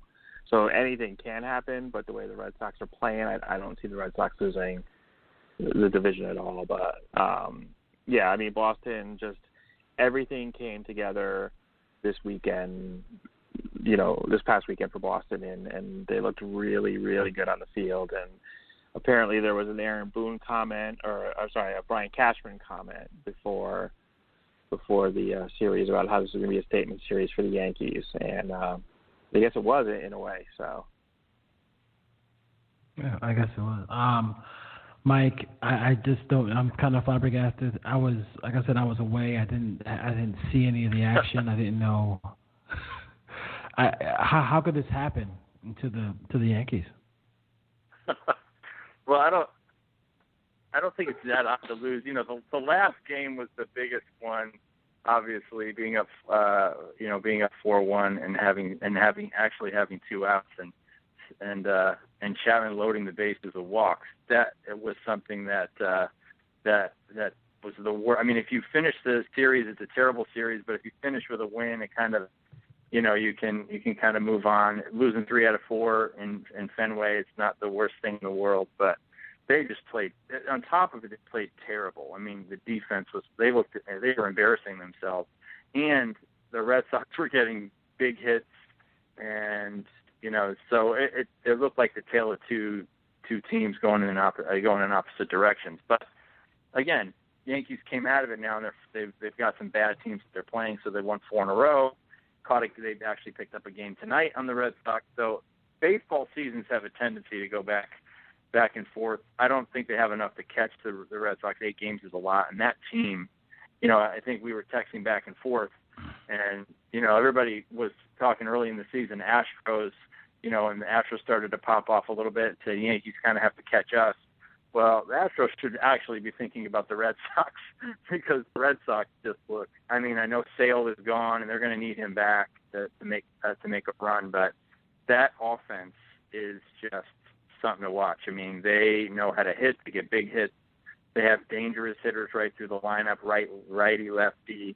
The two best offensive players in the in the American League, I think, easily uh, other than maybe Trout. But you know, again, as far as seasons go, uh, and Martinez just playing out of their minds. So, um, better team. I mean, there's not much to say. They kind of outclassed the Yankees, and you kind of look and did the Yankees miss Sanchez and Judge? If you take 70 home runs out of a lineup for a good lengthy period of time, I think that matters. But maybe Judge matters a little bit more too. But um, uh, they just look like look like the better team.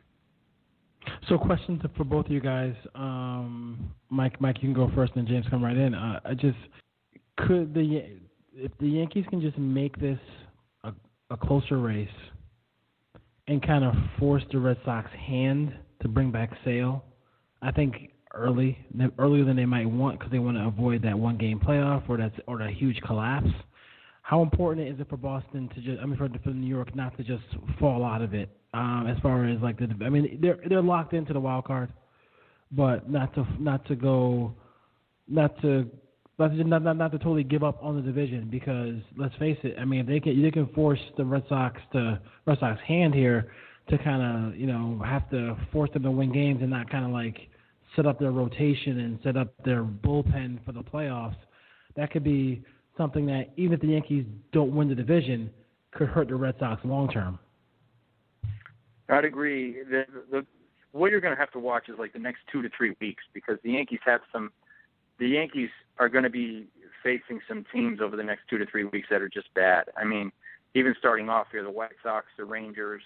You, you're, you've got. I don't have the schedule right here in front of me, but they have um, some very winnable series over the next two to three weeks, and if they can get that, you know, the deficit down to maybe four or five games where you stay within a series of making it close because they still have some games left uh, with the Red Sox. If you can get it to that four or five games, it does keep the Red Sox uh, to where they they really can't sit back, kind of like the Indians are going to do, and just kind of chill out and just you know they're waiting the season out and they can set up everything. So I think you're right. They they're not there yet. I mean, eight games is a good gap. So, but if they can get it to five, four, five games, it's, it's going to be enough to where I think the Red Sox will be a little bit not nervous, but they're going to have to still be playing well to make sure they keep some distance.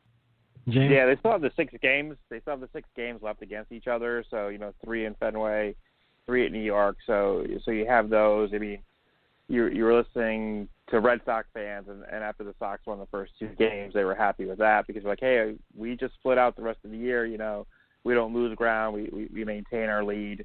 Um, and and then you know, they won the third game, and and you know the Yankees had their ace going for them and David Price because they they just pretty much own David Price, um, and they ended up losing that game. So it it, it was huge, huge for the Red Sox. But again, there's they have the six games head to head. You know, both teams still have to play Baltimore a couple times. Um, that's probably more of an advantage for for Boston than it is for the Yankees, the way they've been Baltimore's been playing against them.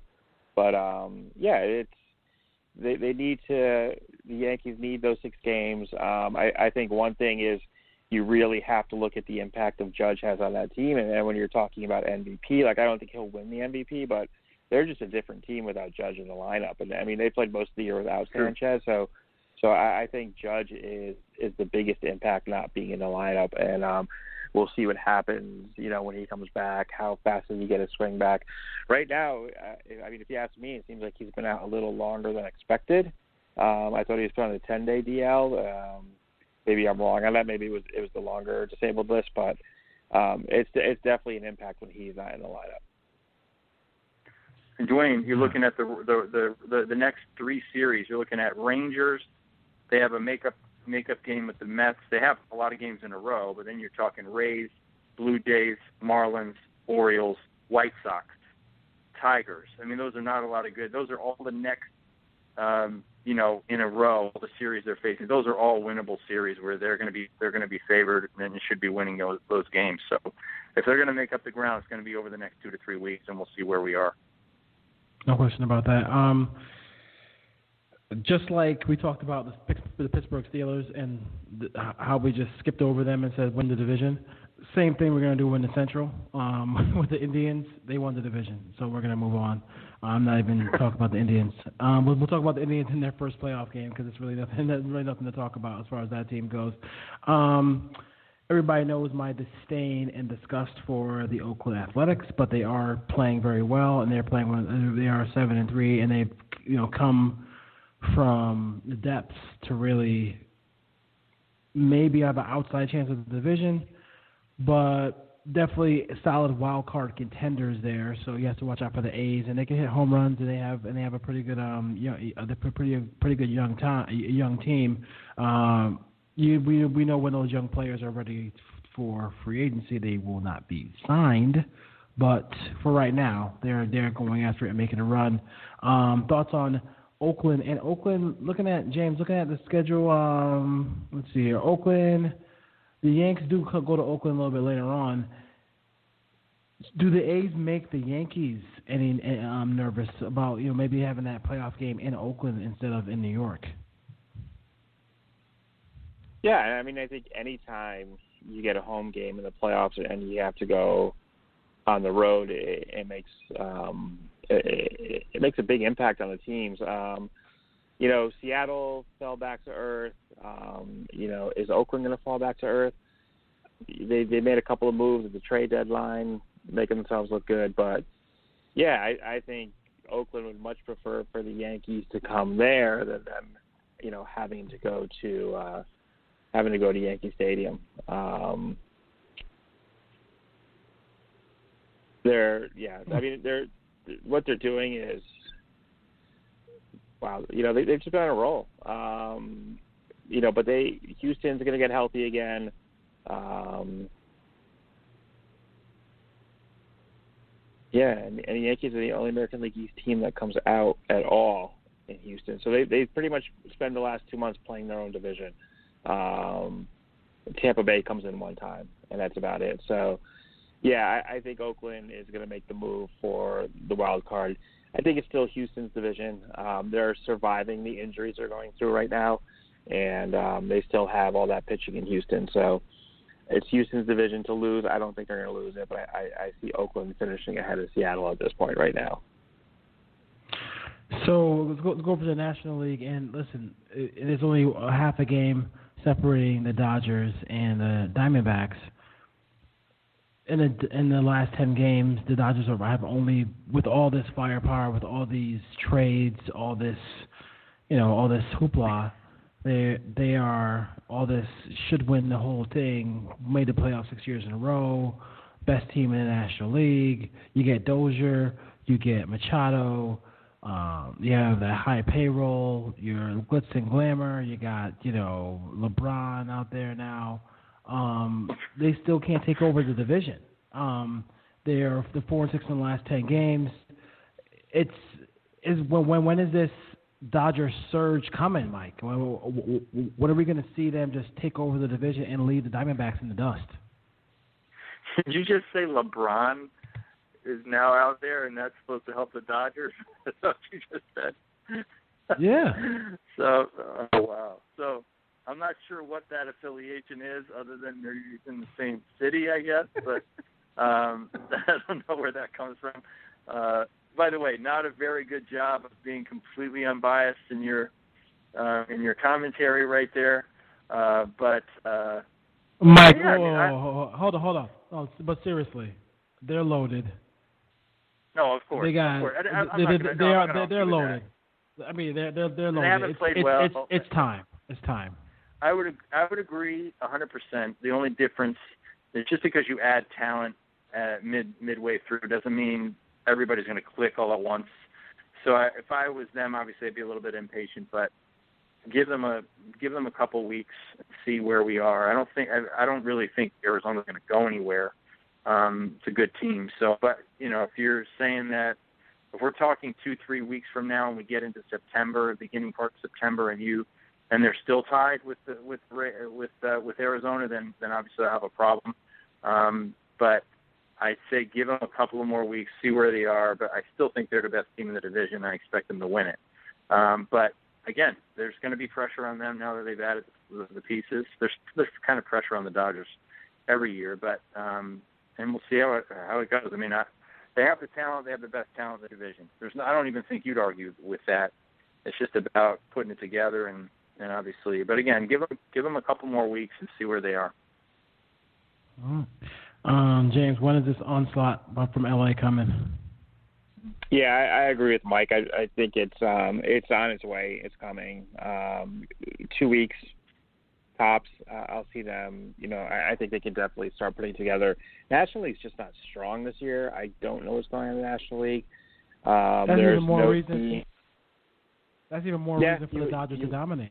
You would you would think you would think. Um, yeah, they haven't they, had they an easy just, uh, schedule. They haven't had an easy schedule. You're talking about the Brewers. They played the the Braves, Brewers, Astros, Athletics. That's not Yeah. a good group there. You're not going to get tons of wins out of that. I mean, you- you're not going to go, you know, eight and one through a stretch like that. So, you know, Uh, Unfortunately, uh, unfortunately for for the Dodgers, the, the, the Padres aren't going to be in the playoffs. Neither will be the Mets or the Marlins. So um, it's you know, or, or the Reds. Uh, so so so you gotta you gotta man up and, and start winning some games. They got the um, they, they got the Giants next week, so there's three wins for them. And, that's that's that is that is fair and and and and, and for them and for them hopefully hopefully those three wins can get them three titles in this decade. Um, it's just not possible. So the one team I think you got to watch out for, uh, not to not to make a run in the playoffs, but the Nationals are trying to make a run here. Um, they are six games back in the loss column of the Phillies. I would love to see the Phillies or the Braves win the division. Both those teams are tied at uh, tied with 50 losses. So, but but but you know everybody was waiting, wanted the the, the Nats to break it up. I do I do like the Nats to, to, to try and make a run here. Probably kind of the last ditch effort for this organization with Bryce Harper, who's probably going to be moving on. Uh, thoughts on the Nationals and uh, National League East, Mr. James? Cracking on my Giants. um, I I think the Braves are going to win this division. I, I think Washington is done. Um, yeah, I mean they they won tonight, but uh, geez, that's a they just don't look the same. I I thought for sure they came out. I mean, again, it was the Mets they were playing, but those those three games after the trade deadline when they said they were going to stay together, and and you just basically saw a different Bryce Harper. I mean, we've seen a different Bryce Harper since since the All Star game. You know, definitely a, a different player than the first half. I thought they were just going to make a run and and pull away in the division and take it over, and they they just you know, you talk about a team with a lot of talent not showing anything, especially with the pitching they have. Um, you know, there, there's just something. There's just a fire lacking there with that team this year. You know, and, and you can't figure out what that missing piece is. You know, maybe it maybe it was losing Jayson Werth. Um, you know, not not having that type of personality in the locker room and and on the bench and and you know, but there's just something different about this team that just looks like like uh you know, like a dead team walking. Like it's just let's get the season over with. Bryce Harper's not going to be here anymore, and just regroup and, and get back together next year. It's time for miscellaneous now, and uh, let's see the first topic. Oh, um, James, let's get your feedback here on your stadium review of the Yard Goats. How how, how was that experience there? Uh, it was, you know what? It's a really good stadium. They did a nice job on it. I, you know, just talking to some people there, hearing some people talking. I guess there's some portions of the ballpark that they couldn't afford to finish, so it's not completed. There's some overhangs in the the, the right field, outfield seats that that aren't that aren't done, but um, reasonably like very good price seats. Um, even inside, I mean, you're talking Hartford um, usually, you go to to watch the the Wolfpack play hockey, and beer is overpriced there. I thought all the prices were reasonable. Um, all the seats were great. We were two rows behind the left field wall. Um, it, it was fun. It, they did they did a really nice job. And then I again I, I I sent the text out. The most impressive part was watching this one player on Hartford every time they did the shift on him, either bunting down the third base line or or slapping the ball that way. So that was that was really cool to see that maybe these young players are, are going to get rid of the shift on their own. That that sounds good. Um, like I like I told you, I almost stayed in Connecticut for that stadium. It was actually it was actually extraordinary. I was like, you know, I was like Yard, I was Yardco Stadium or or, or, or San Diego. I had to make a choice. Um, Mike, uh, the A's, the A's had traded for Fernando Rodney, so Billy Beane looks like he's really going for it. You see Rodney being able to help the A's as they, in their quest to catch the Yankees and surpass the Empire in the standings. Well, you know the one thing that's gonna I, I, Rodney's Rodney's a pretty good pitcher. I mean, I don't think um, there's there's nothing to sneeze at. He's a good he's a good pitcher. I, I think probably bolstering and having a another arm in the bullpen is is uh, is something that's going to help them. What's going to keep them? We, I, I didn't say this earlier, but what's going to keep them, as I mentioned, the Yankees' schedule being extremely easy. What's going to keep the A's from from taking over the Yankees is the difficulty in their schedule. I mean, they have some tough games ahead. Angels, Seattle, Houston, right in a row. And so for the next three series. So and then they still again after they play Texas and Minnesota, then are, are going to go to Houston, have Seattle again for four. I mean, that those are some tough games and tough stretches they're going to find um, coming up, and that's why I said even over the next couple of weeks, I don't think the A's are a threat from the, from uh, to catch the Yankees. Not because they don't have the talent to do it, just because the timing of the schedule's just going in opposite direction. Maybe if the A's got but a Rodney's start, they'd probably be there. Yeah, Rodney's, and, and plus, Rodney's I mean, a good pitcher. He's a good pitcher. Yeah, he's a good pitcher. I mean, you, you, you definitely don't want to have him save a game on you because then you got to see him, you know, do, do the do yes. the do the, yes. do the bow and arrow thing, which is like how annoying and is I, that? And how annoying! It's funny, it, but it's have annoying. fun, have fun. It, it is funny. It's funny. Um, and he's he's one of the he's one of the few right-handed pitchers who kind of wears this half hat off to the side. You know, we usually usually left usually lefties do that, right? It's kind of interesting that he does that. That's annoying um, too, by the way. That's annoying too, but it's it's okay. yeah, it is annoying. Um, I'm gonna say so. Major League Baseball is doing their jersey thing again with the nicknames on the back of it. Um, a couple of them have emojis on it, which is pretty funny. Um, James, you are our um, jersey connoisseur, if you will. what are your thoughts? What are your What are your thoughts on the nickname jerseys? I li- I like the concept of the nickname jerseys. I just don't like the design this year. I think they did a much better job last year, and then coming off really good uniforms for the uh, the, the pre All Star game stuff. I thought they they did a really good job there. Um, they look a lot more like softball jerseys this year, and not in a good way like the 1970 White Sox. You know, the 77 White Sox with those great ju- uniforms. Um, but I'm a fan of the whole nickname thing. I, I think the nickname thing is really cool when they do that. So kudos to that, but just just not a fan of the jersey this year. I, I looked at the That's right, jerseys a the couple one- times and nothing. The one fun Mm-hmm. thing I think people would say out, outside the the norm that baseball does, it's like the one thing that from a marketing standpoint, that and the you know the day they wear 42, everybody wears 42. I I love that also, but um, Which I, I I gotta say I'm not a fan of. the, the, you're I, not. I I I am not a fan of. I feel like what can I say? How can I how can I put this? I feel like I want other players in baseball to wear that number, um, and I just feel like the number is important. It has its place. I definitely want him to have a day um, in every ballpark um, probably the anniversary of him signing that contract with the Dodgers is probably the day that. But I'm not, and I, I, I don't think it should be. I, you can you can put it in every ballpark and just like you know and just put you know m- maybe have like a, a statue or a Robinson. Um, without taking it out. Without taking it out. without saying. without taking it out. Like like like like you know when I went to um, a Raiders Ravens game, right next to the Ravens Stadium, they have um, Camden Yards, and they have all the all the all the great. You see all those beautiful um, you know statues of tributes to the great Oriole players.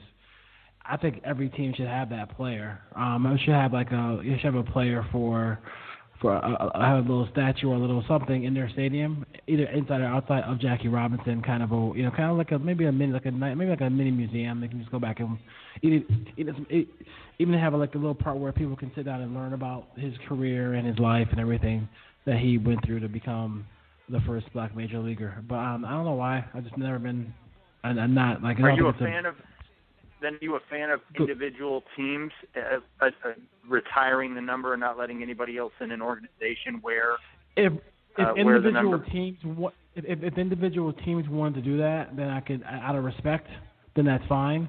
But I, I think it's kind of cool. I think I think you I think you would get players who'd want to say who grew up and said, hey, you know what, it would be cool to wear number 42, and not and not, and, Yeah, I- and not wear it just for and not, and and and not just wear it for one day. That's just my that's just my thought. I I agree with you on that. I, I think that's a good call, Dwayne. Um, and you know, one thing I want to call out is, um, you know, the number ten in Brazil is is a number of honor, and that's the number Pele wore when he played for Brazil. That's the number he wore when he played for the New York Cosmos. And number ten is a it's a number of honor um, in Brazil, and even usually it's given to like the best player on on each team. Um, so that's you know, so that's something you could you could even do with like the number 42, like just make it a number, you know, that where you honor a player, you know, some, something along those lines. But like, if you're playing soccer in Brazil and you get to wear Pele's number, like that's like the utmost for anyone, and it's usually given to the best player on the Brazilian national team every single year. Yeah, I mean, I, I just, I, I just want to see it again. I mean, it's cool that wasn't Mariano the last guy to wear it. So what a what a great what a great ambassador of the sport to wear. I'm not a Yankee fan, but like you you, you can't have beef with Mariano. I'm sorry, you just, you just can't. Like you know, he's, he's you know he's, he's a great guy, but I'm not I'm not a fan of that. Um, Mike Scioscia last year with the Angels. Do you like should should should this have been announced after the season's over? Should that like been something that should have been done later on? Um, James, um, I'll, I'll give you give you a chance to talk about that, and Mike, you come right in after. Should should should he be gone now already, or should he just go after the season's over and then, you know, this whole announcement should have been after the season's over and not right now? Yeah, did that change? Because I thought he came out and said he wasn't leaving um, when it was first announced last week when they broke the news on ESPN. He then came out and said he wasn't leaving. So did that change back that he definitely is leaving now? I, or is it uh, just maybe it changed back. I, I didn't recheck the story. Maybe I didn't recheck the story. I'll, I'll, I'll, I'll double, I'll double, I'll double check that. Yeah. The actual term, the actual the term he is. used was the Was actual poppycock. term he used was it was poppycock. Yes. Yeah. So um yeah, I think anytime you you put a manager in a lame duck situation, um, or even a coach, the best move is to just just you know let him go. However, if if Scioscia decided he's retiring, um, he's had a great run, you know, in in California. Um, you know, even as a Dodger player, um, he he's just you know been there for so long. Like if he decides to retire, then he deserves the right to to end the season as the manager. I don't think he should be forced out. When the front office No. usually announces that they're making it, they're going to change direction in the off season. Just do it now. Just just cut it now. Yeah, I, I think so. I think so as well. I mean, Hall of listen, Famer. if he wants to stay, The Hall of Fame manager. no, he got one, right? He got Mm. one. He got the one title. I guess I forget Yeah. who they beat in, in that series. Um, if you wanna, if you wanna, if you wanna, if you wanna look at like a guy like Bochy, who has, we went to the World Series what five times. I mean, Bochy went to the World Series with the Padres. yeah, I mean, Bochy's a. Bochy's a Hall of Fame manager. Yeah. He is. Yeah. There's Got smoked. question He got smoked. He got smoked Say in again? that series, but you know he got smoked in that series with the Padres. But yeah, Did he did he face the best team in one of the best teams in history? I think he did. Um, I think, but, think but I do did, think after being, I think he did. He got smoked and then he kind of made up for it a little bit, didn't he? Afterwards, okay, I thought so. Fir- Um, first of all, I was asking about Scioscia. I don't know how we ended up veering o- to that, but do you think he's a Hall of Fame manager? Absolutely not. No, no way I so. whatsoever. No, no, no, I heard no way someone whatsoever. say. I heard when he announced, you know, originally there was uh, quite a few baseball folks on TV who were saying his Hall of Fame management, you know, manager career, and I I was surprised by that because I knew he only had one title. So, just throwing that out there. Yeah, one title cannot. One title is not gonna get. I'm sorry. I, I, I'm not giving you anything up for one title. Um, ain't happening. Uh, let's see here. Is movies? Uh, any any great movies coming out this week? I know I did see that one thing. Have you seen the trailer? Either either of you have have you seen the trailer for Venom? The Mar- from Yes. Marvel. Have you seen that trailer? Okay. Yeah. I So I guess they- that. I have not. I have not. It look it looks good. I would I would not. I think that would probably scare the kids. So so I would definitely not see it with the. With the that's not. It's not. It's not We'll like wait the for them to Spider-Man movie. bed. They'll they'll be in bed when I watch the trailer. How about that? Yes, seriously, yes, seriously. I was gonna say. Yeah. I would they'll be crying all night. Um, but an interesting thing, I guess they they made sure that the movie wasn't uh, rated R, like Deadpool or anything like that, so that it's PG-13, so they can have a cross movie with um, Spider-Man in it. So um, that's gonna be cool when that when that actually happens down the road. So I'm still mad about Wakanda. So uh, I, I hope Marvel got to make it up to me. Um, the Black, Black Klansman, Spike Lee's new movie is gonna come out. This is gonna come out tomorrow, so that's a cool movie to go see. Um, I also, you that. have, yeah, it does. It does look. I mean, it's funny, like when you hear his son talk and close your eyes, it sounds like Denzel. It's like it's really funny. It's really actually really kind of kind of cool, like just to see them do that. And I did not realize. Um, did you hear um, James the interview that Denzel did with um, Bill Simmons? No, I did not. I, I saw some headlines from it, but I did not. Uh, Yeah. did if you get a chance, thing. and, and I didn't even. That's. Uh, Mike, yeah, Mike played on to me. It was actually really, really good cause, because Denzel's one of those stars who doesn't speak every five minutes, so it's kind of cool. I didn't realize that how close his son was to being in the NFL. Like his son was on the Rams, and then he just got to the Rams and said, "Okay, this is a little too violent for me." Let me just- He says, I've, I've got a couple other paths I can choose. I've got a couple other You know- things going on on the side. Yeah, he's like, he's like, wait a minute. The Rock just called me to be on Ballers on HBO and play a football wide receiver. Yeah. I think that I could probably do that without getting CTE or anything like that. So I don't, I don't really Yeah. need this. But but I but I I didn't realize how what a good athlete he was. His his uh, son was before before that podcast. But a lot of cool things in that podcast um, going forward. Um, my funny thing about it was when when he said that um, he never did a movie with a with a, a guy ending ending ending his name in in, O. Like he never made a movie with De Niro or Pacino or DiCaprio. It was that part was pretty funny. that was pretty funny. Also, also, also talked about like wanting to wanting to work with Steven Spielberg in a movie that, and he, and he and he hasn't been able to do that as well. So it was it was a good movie. He's a great actor. Everybody enjoys a, a good Denzel flick. So that was that was interesting there. Um, anything from Hard Knocks? I have not seen Hard Knocks yet. Um, have you have you have you guys got a chance to see Hard Knocks at all? Any cool things about that? I, I heard that uh, just After Justin watching one Land- week, James, you're gonna will, would it keep you watching another week? Yeah, definitely. I, I just a lot of good personalities on that team. Um, Jarvis Landry had this this speech that you have to see. It's it's making its way around the internet today, where he just called out every receiver on Cleveland, and pretty much every other word was uh, bleeped out when you watch on the internet, but not on HBO. So, um, yeah, it was definitely interesting.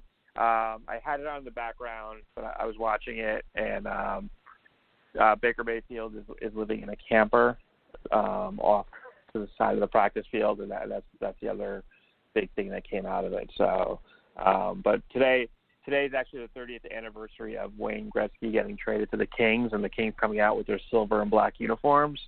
Um, And so I've been watching a lot of documentaries about that trade that day. Cause I I remember that day a lot, like how that whole trade went down. So it was uh, it's been pretty cool documentaries to watch today on, on both the NHL Network and ESPN. Yeah. Um, Vladimir Guerrero's Jr. is back and healthy in the minors, and can we just bring him up? Can we can we just stop playing the game? We we all want to see this kid play. We, May 7th, like- sure. Yeah, let's go. I don't want to wait. I don't want to wait. I don't want to wait. I, the kid is just he's fantastic. I can't wait to see him. I can't wait to see him play. He's he's just he's Next- he's he's really good. I can't wait to see him play. But I, I guess I Next might have to wait. Next May, you'll get to see Vladimir Guerrero Jr. and the, the second part of the Avengers Infinity War. So all, all in one month. So it'll be a good May in 2019. Yeah. As as as the people of Wakanda, Things to as, as, as, as, as, as, as the people of Wakanda rebuild their city, because cause, because everybody else destroyed it. Um, anything going on with um in the Carolinas with the Panthers, Mike? Uh, how, how how do people feel confident about the Panthers going forward, or are they still talking about Duke Uh, and, you know and UNC basketball? Nah, basketball. I mean, the NCAA rules. Maybe we'll get to that at some point. NCAA rules made made the rounds today. Just all the things going on with that. Just them surprisingly coming out with all these all these regulations and didn't tell any anybody else they were gonna they were gonna finalize them. It's pretty funny. Anytime college basketball, anything happens with college basketball, it, it makes news down here. It's, it's probably on the forefront and uh, literally on the forefront uh, above an- anything else. So. Um, but the Panthers, there's a lot of excitement about the Panthers. There's a lot of pressure on the Panthers as well. You know, Cam Newton's one of those guys who never really gets kind of. I don't think he gets his just due in regard to how good he's been.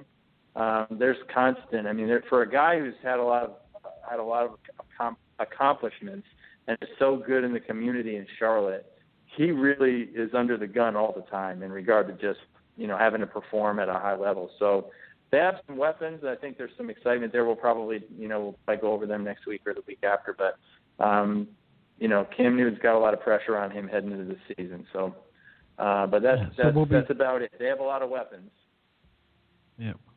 We'll see what happens there. We have next week we'll do the South in uh, NFC and AFC. So we'll see what we'll have we'll see what happens there with both of those. And we will I am going to I'm working really hard on a special guest for next week and as they say in the business that's a tease for next time. So we will we will see you um, next week on the Put on Waivers podcast presented by the POW Podcast Network.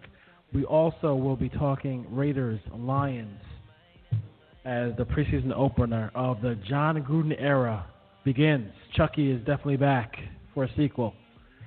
Hopefully, he won't suck like most sequels do. Wow. Everyone stay healthy. Chucky sequel. Everybody stay healthy. Everybody yeah, stay healthy. Oh yeah, That's I mean, all that- that matters. The, the, the, the first the first thing you do, you go to Pro Football Talk or you go to any website to see if anybody got hurt. That's it. And like as as the as the great Joe Benigno said, preseason football is nothing but non-alcoholic beer. That's it. That's it. That's all it is. See you guys next time. Have a good one. Tape, that shit sounded like an album. Who'da thought a countrywide tour be the outcome? Labels want my name beside an X like Malcolm. Everybody got a deal, I did it without one. Yeah, nigga, I'm about my business. Killing all these rappers, you would swear I had a hit list. Everyone who doubted me is asking for forgiveness. If you ain't been a part of it, at least you got to witness. Bitches, it may not mean nothing to y'all. Understand nothing was done for me, so I don't plan on stopping at all. I want this shit forever mine, ever mine, ever mine. Shutting shit down in the mall and telling that girl she the one for me, and I ain't even planning the call. I want this shit forever mine, ever mine, ever mine. I used to have hood dreams, big fame, big change. I stuck my dick inside his life until that bitch came and went hard all fall like the ball team, just so I could make it rain all spring. Y'all seen my story, my glory. I had raped the game young. You could call it statutory when a nigga blow up. They gon' build.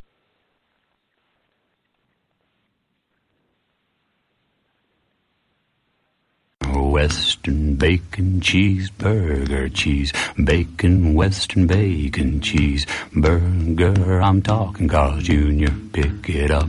Western bacon cheeseburger, Carl Jr. Pick it up. Western bacon cheeseburger, cheese bacon, Western bacon cheeseburger. I'm talking Carl Jr. Pick it up. Western bacon cheeseburger, Carl Jr. Pick it up.